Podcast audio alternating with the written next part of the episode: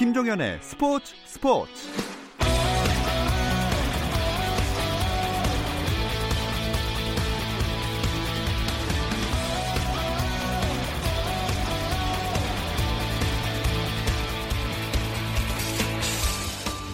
스포츠가 있는 저녁 어떠신가요? 아나운서 김종현입니다. 오늘 하루 스포츠계를 돌아보는 스포츠 타임라인으로 김종현의 스포츠 스포츠 출발합니다.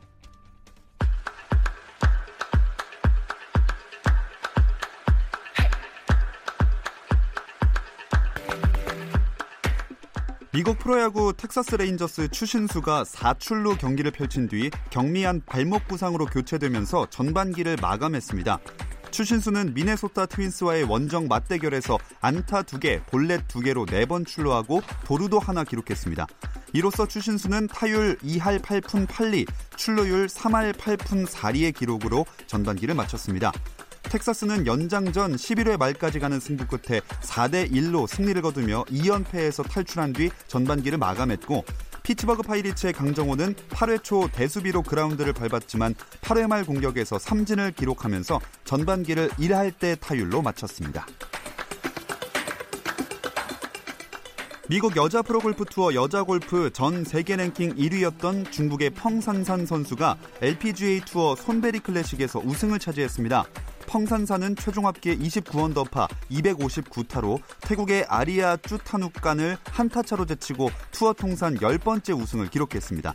최종 라운드 공동 선두로 출발했던 박성현은 최종 23 언더파 265타로 공동 6위를 기록했고 양희영과 김효주는 각각 공동 3위와 5위에 이름을 올렸습니다. 한편 미국 프로골프 투어 3M 오픈에서는 프로로 전향한 지 한 달밖에 되지 않은 초청 선수인 미국의 매슈 울프가 마지막 홀 이글을 기록해 최종 합계 21언더파로 2위와 한타 차의 짜릿한 우승을 차지했습니다. 코파 아메리카 2019 결승전에서 브라질이 페루에 3대 1 승리를 거두고 2007년 이후 12년 만에 대회 우승을 차지했습니다. 브라질은 이번 우승으로 대회 통산 아홉 번째 우승을 달성했고 브라질 리그 그레미우 소속인 에베르통은 결승전 MVP와 함께 총 3골로 코파 아메리카 득점왕을 차지하는 겹경사를 맞았습니다. 대회 최우수 선수의 영예는 다니 알베스에게 돌아갔습니다. 한편 북중미 골드컵 결승에서는 멕시코가 미국을 1대 0으로 이기고 우승을 차지했고 여자 월드컵에서는 미국이 네덜란드를 2대 0으로 이기고 대회 2회 연속 정상에 올랐습니다. K리그 전북 현대가 김신욱의 이적을 공식 발표했습니다. 전북은 이적 조건에 대해서는 양측 합의하에 공개하지 않기로 했다고 밝혔지만 이적료 70억 원, 연봉 50억 원 선인 것으로 알려졌습니다. 전북은 최강희 감독의 적극적인 러브콜과 선수 본인의 의사를 존중해 이적에 합의했다면서 빠른 시일 내에 김신욱의 대체 공격 자원을 물색해 팀의 전력 누수가 없도록 하겠다는 계획도 밝혔습니다.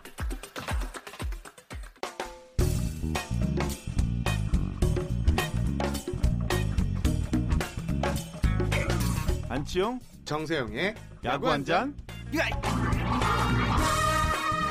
월요일 이 시간에는 저와 함께 야구 한 잔 어떠신가요? 편안하고 유쾌한 야구 이야기 안치용 정세영의 야구 한 잔 시작하겠습니다. 두 분 안녕하세요. 안녕하십니까? 안녕하십니까? 자 오늘은 일단 심판 판정 문제부터 짚어봐야 되지 않을까요? 맞습니다. 예. 이틀 연속 어떻게 그런 그렇죠. 장면이 대전 나올 수가 네. KT 있죠. 하나전에서 나왔는데요.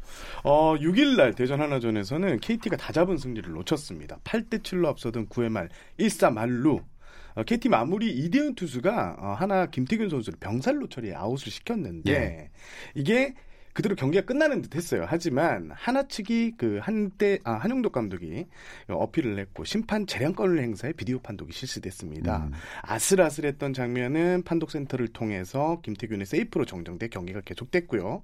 승리 세레모니까지 하던 KT 선수들은 아. 황당함 속에 다시 경기를 해야 했고 결국 집중하지 못하고 이날 연장 10회 까지 가는 접전 끝에 8대 9로 역전패를 당하게 됩니다.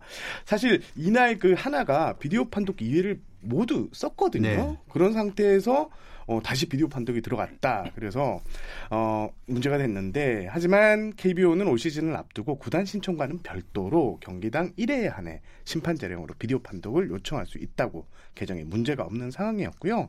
어, 심판진은 사심의 합의내에 따라 필요한 장면이라는 걸 판단했다고 밝혔습니다.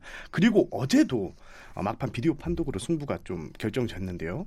어, KT는 1대 3으로 뒤지다가 9회 초 4대 3으로 역전을 했는데 이어진 2사 1, 3루에서 3루 주자가 런다운에 걸려서 아웃이 됐어요. 예. 그런데 이성열 선수가 이게 어, 주자 홈 충돌 방지 규정이 있거든요. 네네네. 그 주자의 진로를 가름알았다고 예. 해서 어, 요, 요 부분에 대해서 비디오 판독이 실시됐는데 판독센터는 그대로 아웃을 선언했습니다. 하지만 전날 그 판정에 대한 좀 마음이 섭섭한 마음이 있었을까요? 네, 이강철 감독이 퇴장을 불사하고 어. 심판진을 몸으로 이렇게 밀치는 이런 어. 격렬한 행동을 하면서 강력하게 항의를 하는 모습이 인상적이었습니다. 비디오 판독에 대한 걸 항의를 하게 되면은 퇴장 선언을 받아요. 음, 감독이. 맞습니다.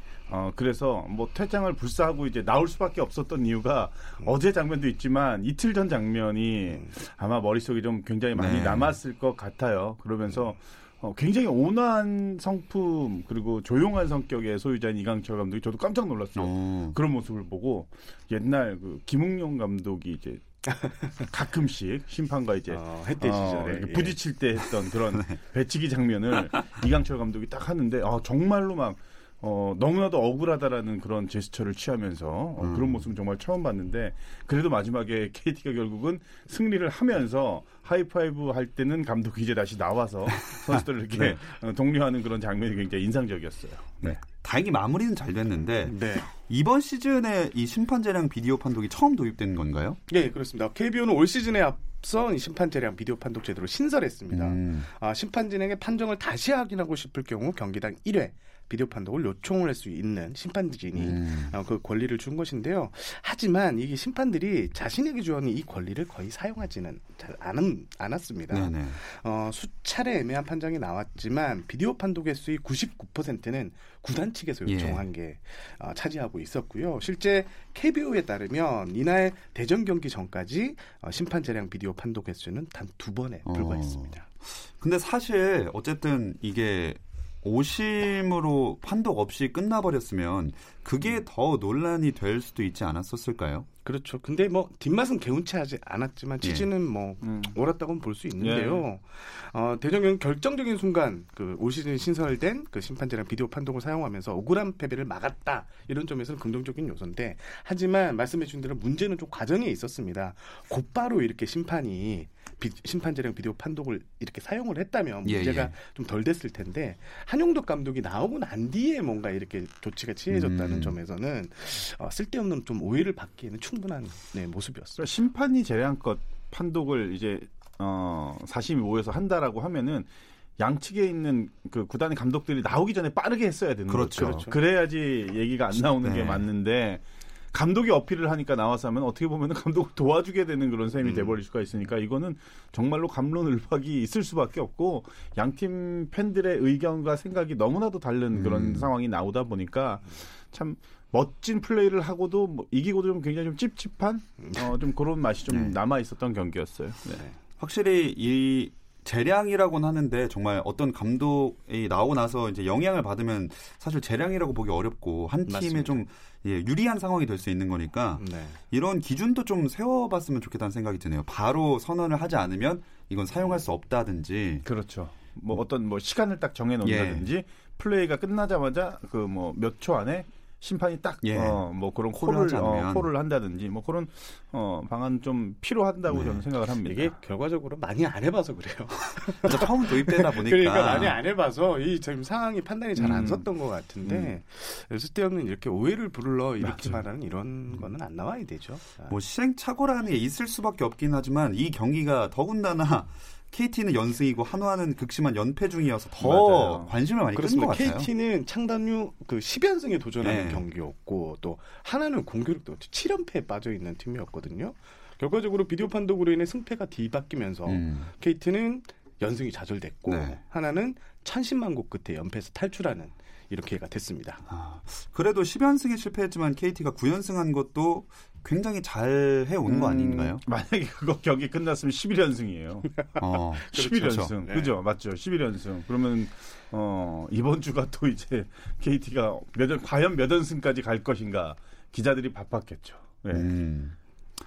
하지만 근데 이제 예. 그 이강철 감독이 강력하게 항의한 이유 중에 하나가 뭐냐면 이게 KT가 9연승을 달리고 있었지만 좀 약체 팀들, 5위권 밑에 팀들하고 싸움이 음. 있었거든요. 하지만 다음 주부터는 이제 상위권 팀들하고 네. 붙기 때문에 항상 9연승을 달리면서도 좀 이강철 감독이 좀 미안한, 그러니까 불안해하는 음. 이런 모습이 있었습니다.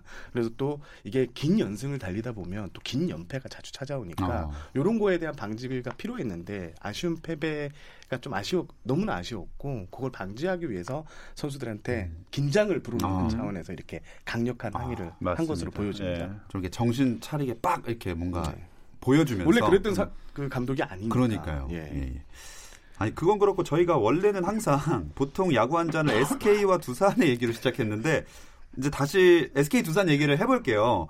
두 팀의 격차가 더 벌어졌어요. 몇 게임이죠? 일곱 경기. 일곱 경기 차가 예. 벌어졌습니다. 어제 만약에 SK가 승리했으면은 아홉 경기 차까지 네. 예, 음. 벌어지는 그런 상황이 될 수가 있었고 만약에 아홉 경기였으면은 거의 끝났다고 볼 수 있는 그런 격차예요, 사실. 맞습니다. 음. 엄청나게 지금 격차가 벌어져 있는데 일곱 경기 차도 지금 굉장히 많이 벌어진 상황이긴 하거든요. 네. SK가 잘하는 것도 있지만 제 느낌은 두산이 예전만 못하다.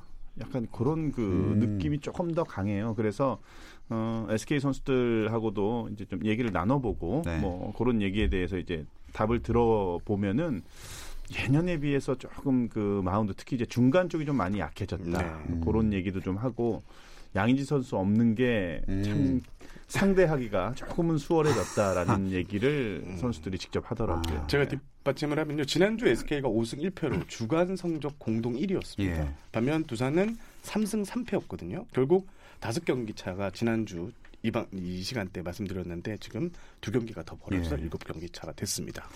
이제는 SK가 얼마나 좋은 기록으로 우승을 하느냐 이런 얘기를 해봐도 될 것 같아요. 음, 그렇습니다. 지금 페이스면요. 산시, 산술적으로 96승을 가능하다는 음. 이런 계산이 나오거든요. 근데 지금 우리 KBO 리그 역대 최다승이요. 2010년과 2018년 두산이 기록한 93승입니다. 음. 일단 또 꿈의 기록으로 꼽히는 KBO 리그 사상 최초의 100승. 백승. 네, 이것도 불가능한 목표는 아닌데요. 일단 지금 SK는 투타 밸런스가 아주 완벽합니다. 선발 평균 자책점은 3.30, 팀 평균 자책점 이 3.30이고 팀 타율은 2할 6분 7리로 5위지만 또 득점권에서 어, 2할 9분 거의 3할에 가까운 타율을 음. 또 자랑 중이거든요. 어, 최근에 또 홈런 또 무섭게 터지면서 팀 네. 홈런 자리도 네. 1위 자리도 되찾았고요. 지금 영현혁 감독이 참 이 경기나 이 팀 운용을 잘하는 것 같아요. 필요한 선수들에게는 딱 휴식을 주고 네. 또 이런 게 체력 관리를 잘하면서 힘을 넣어야 할 때는 또 힘을 넣고 이런 부, 부분이 참 음. 인상적입니다.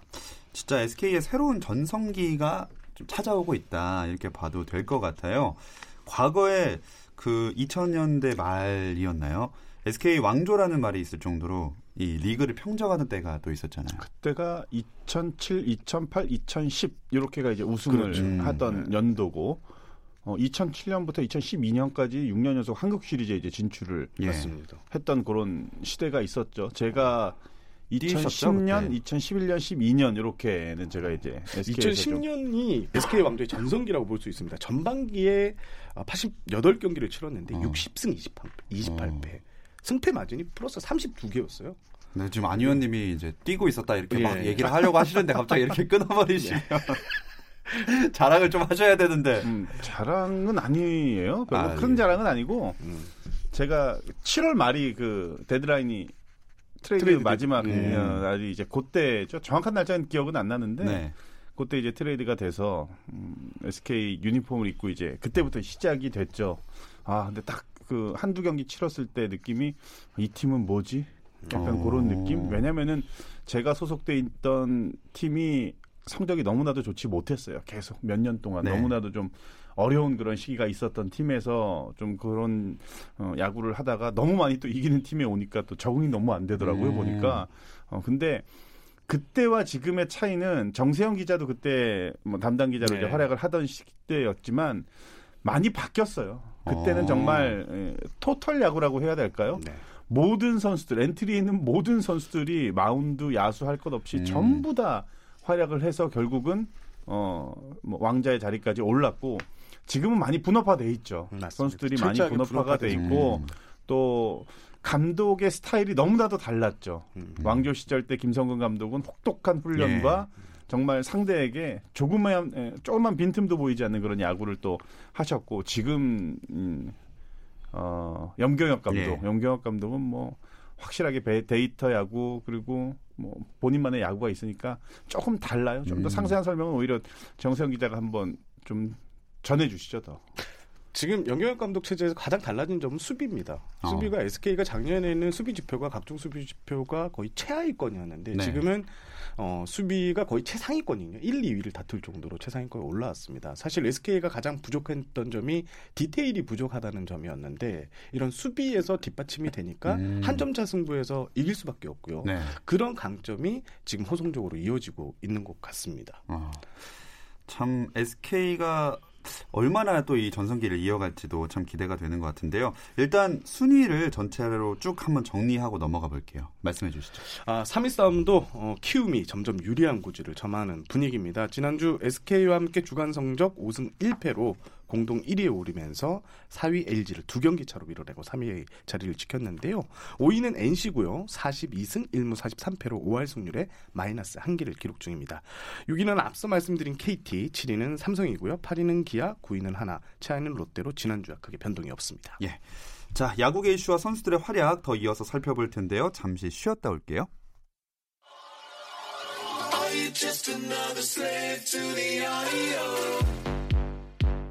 국내 유일 스포츠 매거진 라디오 김종현의 스포츠 스포츠 월요일은 더가웃 안팎의 이야기들을 안주 삼아 야구 한 잔 함께하고 있습니다. 문화일보 정세영 기자, KBS N스포츠의 안치홍 해설위원 함께 나와 있습니다. 자, 순위표를 얘기하다가 왔는데 네. 한화와 롯데 여전히 제일 밑에서 벗어나지 못하고 있어요. 특히 롯데는 뭐 돌파구가 지금 보이지 예. 않아요. 경기 내용이. 정 기자도 다 보잖아요. 지난주. 전패를 예, 당했거든요. 다 이제 지켜보잖아요. 와, 지난주 키움과의 경기에서는 아, 그 수비에서의 그런 모습들, 김하성 선수 한 명을 잡지 못하면서 막, 네. 막 우왕좌왕하는 하는 그런 모습. 모습들이 정말로 뭐 냉정하게 보면은 참 이 프로 야구가 맞나 싶을 정도로 너무나도 좀 그 실망스러운 그런 경기력이 계속해서 지금 나오고 있는데 뭔가 뚜렷한 돌파구가 보이질 않아요. 마운드에서 뭐 어떤 선수가 딱 이렇게 이끌어주는 선수 이런 선수도 부족하고 기존에 이제 롯데 하면 원래 이제 타력을 앞세워서 승리를 챙길 수 있는 그런 확률이 높은 팀인데 이대호 선수 좀 잠잠하고 예. 손아섭 선수도 뭐 마찬가지고 전준우 선수 혼자서 지금 어느 정도 타격에서는 뭐 혼자서 이제 하고 있지만 혼자 가지고는 안 되거든요 야구라는 스포츠는 맞습니다. 그러니까 뭔가 조화를 이루지 못하고 자꾸 좀 선수들이 아무래도 성적이 좋지 못하다 보니까 플레이에 대해서 굉장히 좀 조급하고 또 쫓기고 이런 모습들이 그라운드에서 많이 비춰지다 보니까 이게 이제 실점으로 또 연결이 되고 이러다 보니까 이게 승패로 바로 이제 또 연결이 되다 보니까 롯데가 좀 롯데다운 야구를 지금 펼치지 못하고 있어요. 지난주에도 그 SK랑 그 3연전 마지막 경기를 봤는데 좀 앞서가다가 네. 정말 한순간에 네, 뒤집히더라고요. 뒤집 네. 화요일, 목요일, 일요일 경기를 또 공교육 롯데 경기를 다 이렇게 현장에서 지켜봤는데 현장 관계자들, 롯데 관계자들도 한숨이 나올 정도로 아. 이 경기력이 정말 좋지는 않았습니다. 그러니까 안 의원께서 지금 롯데 얘기했으니까 저는 하나 얘기를 아. 해보고 싶은데 일단 최근 10경기 성적이 롯데와 똑같습니다. 2승 8패고요. 음. 승패 마진이 마이너스 20개까지 내려갔어요. 어. 그리고 작년에 이 가을 야구를 갔던 한화가 맞느냐는 얘기까지 나올 정도인데 일단 가장 큰 문제가 타선의 부진입니다. 지금 팀 타율이요. 2할 5푼 1리인데 9위 LG가 팀 타율이 2할 6푼이고요. 9리 가까이 떨어지고 음. 떨어지고 있고요. 뭐 팀 득점권 타율도 2할 5푼대 상위타선 출루율 같은 경우도 3할 1푼대로 모두 꼴찌고 네. 거의 이제 팀 타격 전반적인 부분에서 최하위권이라고 보면 됩니다. 그리고 올해는 불펜 평균 자책점도 4.52로 6위에 그치고 있는데 마무리 정우람 선수는 여전히 건재합니다. 하지만 이 건재한 마무리를 쓸 일이 거의 없어요. 왜냐하면 이태양 선수, 송은범 선수가 세던맨을 맡아줘야 되는데 예. 이 선수 이태양 선수는 지금 평균 자책점이 7.43이고요. 또 송은범 선수도 음. 5점대 중반에 이 평균 자책점을 기록 중인데 이 세던맨 듀오가 부진하니까 역전을 허용하는 경기가 많고 결국 최강의 마무리 정우랑 카드를 써보지도 못하고 음. 패하는 경기가 엄청 많아지고 있습니다. 참 한화와 롯데 이런 부진한 성적이 계속 이어지고 있는 것 같은데 이제 각 팀들이 한화 롯데 비롯해서 후반기를 점점 준비를 해야 될 시기가 다가오고 있습니다. 네. 아마 이우성과 이명기 선수 트레이드도 같은 맥락이겠죠. 맞습니다. 뭐 NC하고 기아가 지난 6일날 아, 외야수 이우성 그리고 이명기를 바꾸는 트레이 1대1 트레이드를 단행했는데요. NC가 먼저 그 기아의 이명기 선수를 요, 달라고 좀 이렇게 요청을 했다고 합니다. 아, 김종문 단장이 아, 한달 전에 그 조계현 기아 단장을 만나서 트레이드를 요청했다고 하고요. 어, NC는 지금 나성범 선수가 십자인대 파열로 올 시즌 출전이 사실상 물 건너갔습니다. 이런 상황에서 외야 공백을 메울 만한 자원이 필요했는데 빠른 발 거기에 준수한 타격 실력 그리고 또 2017년 기아에서 우승까지 경험한 이명기 선수의 이런 경험을 높이 평가해서 영입을 요청했고요. 또 기아도 지금 기아 같은 경우에는 좌타자들은 좀 강한데 네. 우타자에서 한 방을 때려줄 수 있는 이렇게 타자가 좀 부족한 부족하죠. 음. 네. 입장입니다. 그래서 이우성 선수 같은 경우는 한 방 있는 이런 거포 스타일인데 또 가능성이 아직은 예, 묵무진하다는 평가를 받고 있고요. 서로 이렇게 윈민 트레이드다 이런 평가를 음. 양측에서 내리고 있습니다. 그래서 그런지 트레이드 되자마자 바로 출전 명단에 이름을 올렸더라고요. 그렇습니다. 이명기 선수는 6, 7일 날 나왔고 또 이우성 선수도 6, 7일 날 나갔는데 이게 재미있는 사실이요. 이우성 선수가 어, 6일 날 경기에 이렇게 바로 출전을 하게 됐는데 예. 그냥 일반 유니폼이었다면 바로 유니폼을 받아서 마킹을 한 다음 나 이렇게 나오면 되는데 그때가 Love Together라고 이제 기아에서 준비한 행사 아. 유니폼을 입고를 경기를 뛰어야 돼요. 근데 이 유니폼이 서울에서 또 공수를 해야 돼요. 마침 어, 경기 시간 전까지 네. 여기는? 도착을 했는데 아, 네. 왔어요. 근데 마킹을 했는데 마킹에 또 아, 시간이 걸리니까 그렇죠. 5회까지 아마 경기 중반까지는 그 터커 선수 외국인 선수 터커 유니 선수 40번 아. 유니폼을 뛰다가 경기 중반 이후에 자신의 유니폼 등번호가 5번이거든요. 이 유니폼을 이제 그러면 뛰는 누군가는 그 경기 5회까지 열심히 마킹하고 있었던 거네요. 이렇게 아이고 언제 언제 끝나나 이러면서 뭐 사인 패드로라도 쓰고 뛰었으면 좋았을 텐데. 아 근데 트레이드가 돼서 다른 유니폼을 입고 출전하는 기분은 정말 겪어본 사람은 알 것 같은데 네. 아까도 살짝 얘기해 주셨지만 안치용 위원님이 그 감정, 심경 음. 이런 거를 설명해 주실 수 있을 것 같아요. 처음에 그 소식을 딱 들었을 때는 굉장히 허탈하죠. 음. 네, 굉장히 좀 기분이 좋을 리는 없습니다, 사실은. 근데 이제 어, 시간이 조금 지나고 나면은 어, 똑같은 야구를 하는 거니까 음. 이제 좋게 생각하려고 아마 선수들도 다들 그렇게 생각을 하고 일단 트레이드가 되면은 선수들한테 기회는 돌아갑니다. 확실히 어. 기회는 많이 돌아가요. 그러니까 그 기회를 이제 어떻게 잡느냐는 어, 선수의 이제 몫인 거고 어, 제가 볼 때는 굉장히 괜찮은 것 같아요. 여러 가지 이제 음. 환경도 바뀌고 문화도 좀 바뀌고 뭔가 새로운 곳에서 다시 시작을 할 수 있다라는 그런 좀 긍정적인 생각을 가지면은 트레이드가 굉장히 괜찮은 겁니다. 음. 그리고 서로가 서로를 필요하기 때문에 트레이드를 하는 그렇죠. 거니까 선수가 가치가 있다라는 거예요. 네. 예, 트레이드의 가치가 충분히 있다라고 생각을 하면 선수들도 조금 더 뭐 음, 생각의 변화를 충분히 또 줄 수가 있는 거고 어, 저는 일단은 굉장히 운이 좋았죠. 어, 우승팀으로 트레이드가 돼서 어, 쏠쏠했습니다. 사실 저는 그때 당시를 떠올리면 예, 예. 그, 안, 그 김성근 감독 체제의 SK가 좀 이렇게 김성 감독이 좀 리더십 자체가 좀 무서운 예, 예. 카리스마 있는 리더십인데 안 의원님이 그때 당시 그 김성 감독이 어 안치홍 이러면 어, 그 장난스레 예 하면서 이렇게 노스레를 떨면서 이렇게 하는- 아니었다고 예, 예. 저도 알고 있거든요. 예. 어 그때 좀, 좀 충격이었습니다. 어, 아. 저래도 되나 정도의 음. 정도로 감독한테 대드는 건 아니고 네, 감독한테 좀 까불거나 네, 음. 귀엽게 이런 이렇게 막걸할 수 있는 선수가 유일했죠. 아. 그래서 선수들하고 지금 생각해 보면은 그래서 선수들하고 또는 선배들하고 굉장히 그 빠른 시간에 가까워진 것 같아요. 음. 네, 그러면서 이제 감독이 좀 기분이 안 좋거나 또 연패에 빠지거나 하면은 그 당시에 뭐 김재현 선배라든지 네. 박경환 선배 이런 이호준 선배 이런 선배들이 저를 이제 등떠 등 밀면서 어, 감독한테 해결해라. 이제, 어, 가서 네. 또좀 애교 좀 부려라 네. 해가지고 감독실에 있는 유니폼을 입고 훈련을 하고 막 그랬어요. 아. 그럼 제가 이제 제 등에는 김성근 38번 막 이런 거 하고 있는데 홍보팀이나 구단 직원들은 네. 난리가 나. 도대체 아. 저런 놈을 왜 데리고 아. 왔냐 뭐 이런 얘기가 있을 정도로 네. 저는 조금 캐릭터가 좀 독특했던 선수였어요. 네. 그래도 분위기 메이킹은 많이 됐을 것 같습니다. 야구도 잘했습니다 그때. 그렇습니다. 우승팀으로 가셨으니까 네. 또 짭짤했어요. 난세영웅. 난세영웅 아 오래, 저 오랜만에 들어보네요. 아, 자 후반기 앞두고 또 트레이드 소식이 더 전해질 수도 있겠죠. 그렇습니다. 뭐 7월 31일까지 트레이드 마감 시간이 걸려 있는데요. 일단 기아는 트레이드를 더 하겠다 이렇게 음. 선언을 또 했거든요. 그래서 어, 트레이드 시장이 계속 움직이고 있고 지금 NC를 비롯 한화, 지금 삼성 이런 팀들이 이제 좀 분발이 필요한 팀들이 맞아요. 트레이드 이적 카드를 꺼내들 가능성이 상당히 높습니다. 음. 그리고 이제 7월 KBO 리그 스케줄에 올스타전이 자리하고 있는데 최종 베스트 12명이 발표가 됐는데 좀 의외인 부분도 있더라고요. 네, 그렇습니다. 오늘 KBO가 어, 올스타 베스트 12 투표 결과를 발표했는데 투표 총점 1위가요. SK 외국인 타자 제이미 로맥 선수가 음. 차지했습니다. 로맥 선수는 드림 올스타 일루수 부문에서 팬 투표 56만 여 표와 선수 투표 195표를 획득해서 총점 49.63점을 받았는데 이게 김현수 선수를 제쳤어요. 0.2점 차로. 근데 김현수 선수가 좀 아쉬운 게 팬 투표는 더 많이 받았거든요.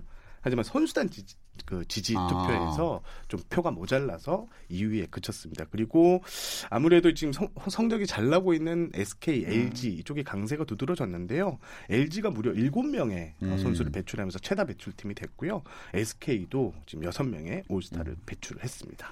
자, 그럼 이제 항상 저희가 빠질 수 없는 마지막 야구 한 잔에서 선정하는 한 주간 MVP 뽑을 시간입니다. 두 분 한 명씩 꼽아 주시죠. 제가 먼저 할까요? 네. 저는 KT 위즈의 예. 조용호 선수. 어. 네, 조용호 선수가 무상 트레이드였죠. 네, SK에서 이제 KT 위즈로 이제 이적을 했는데 사실은 크게 이렇게 눈에 띄는 선수는 아니었어요. 네. 근데 이제 이강철 감독이 어, 이 선수를 굉장히 눈여겨 보면서 기회가 한번 어, 줬으면 좋겠다라는 생각을 했는데 지금 너무나도 잘해주고 있죠. 이 선수의 음.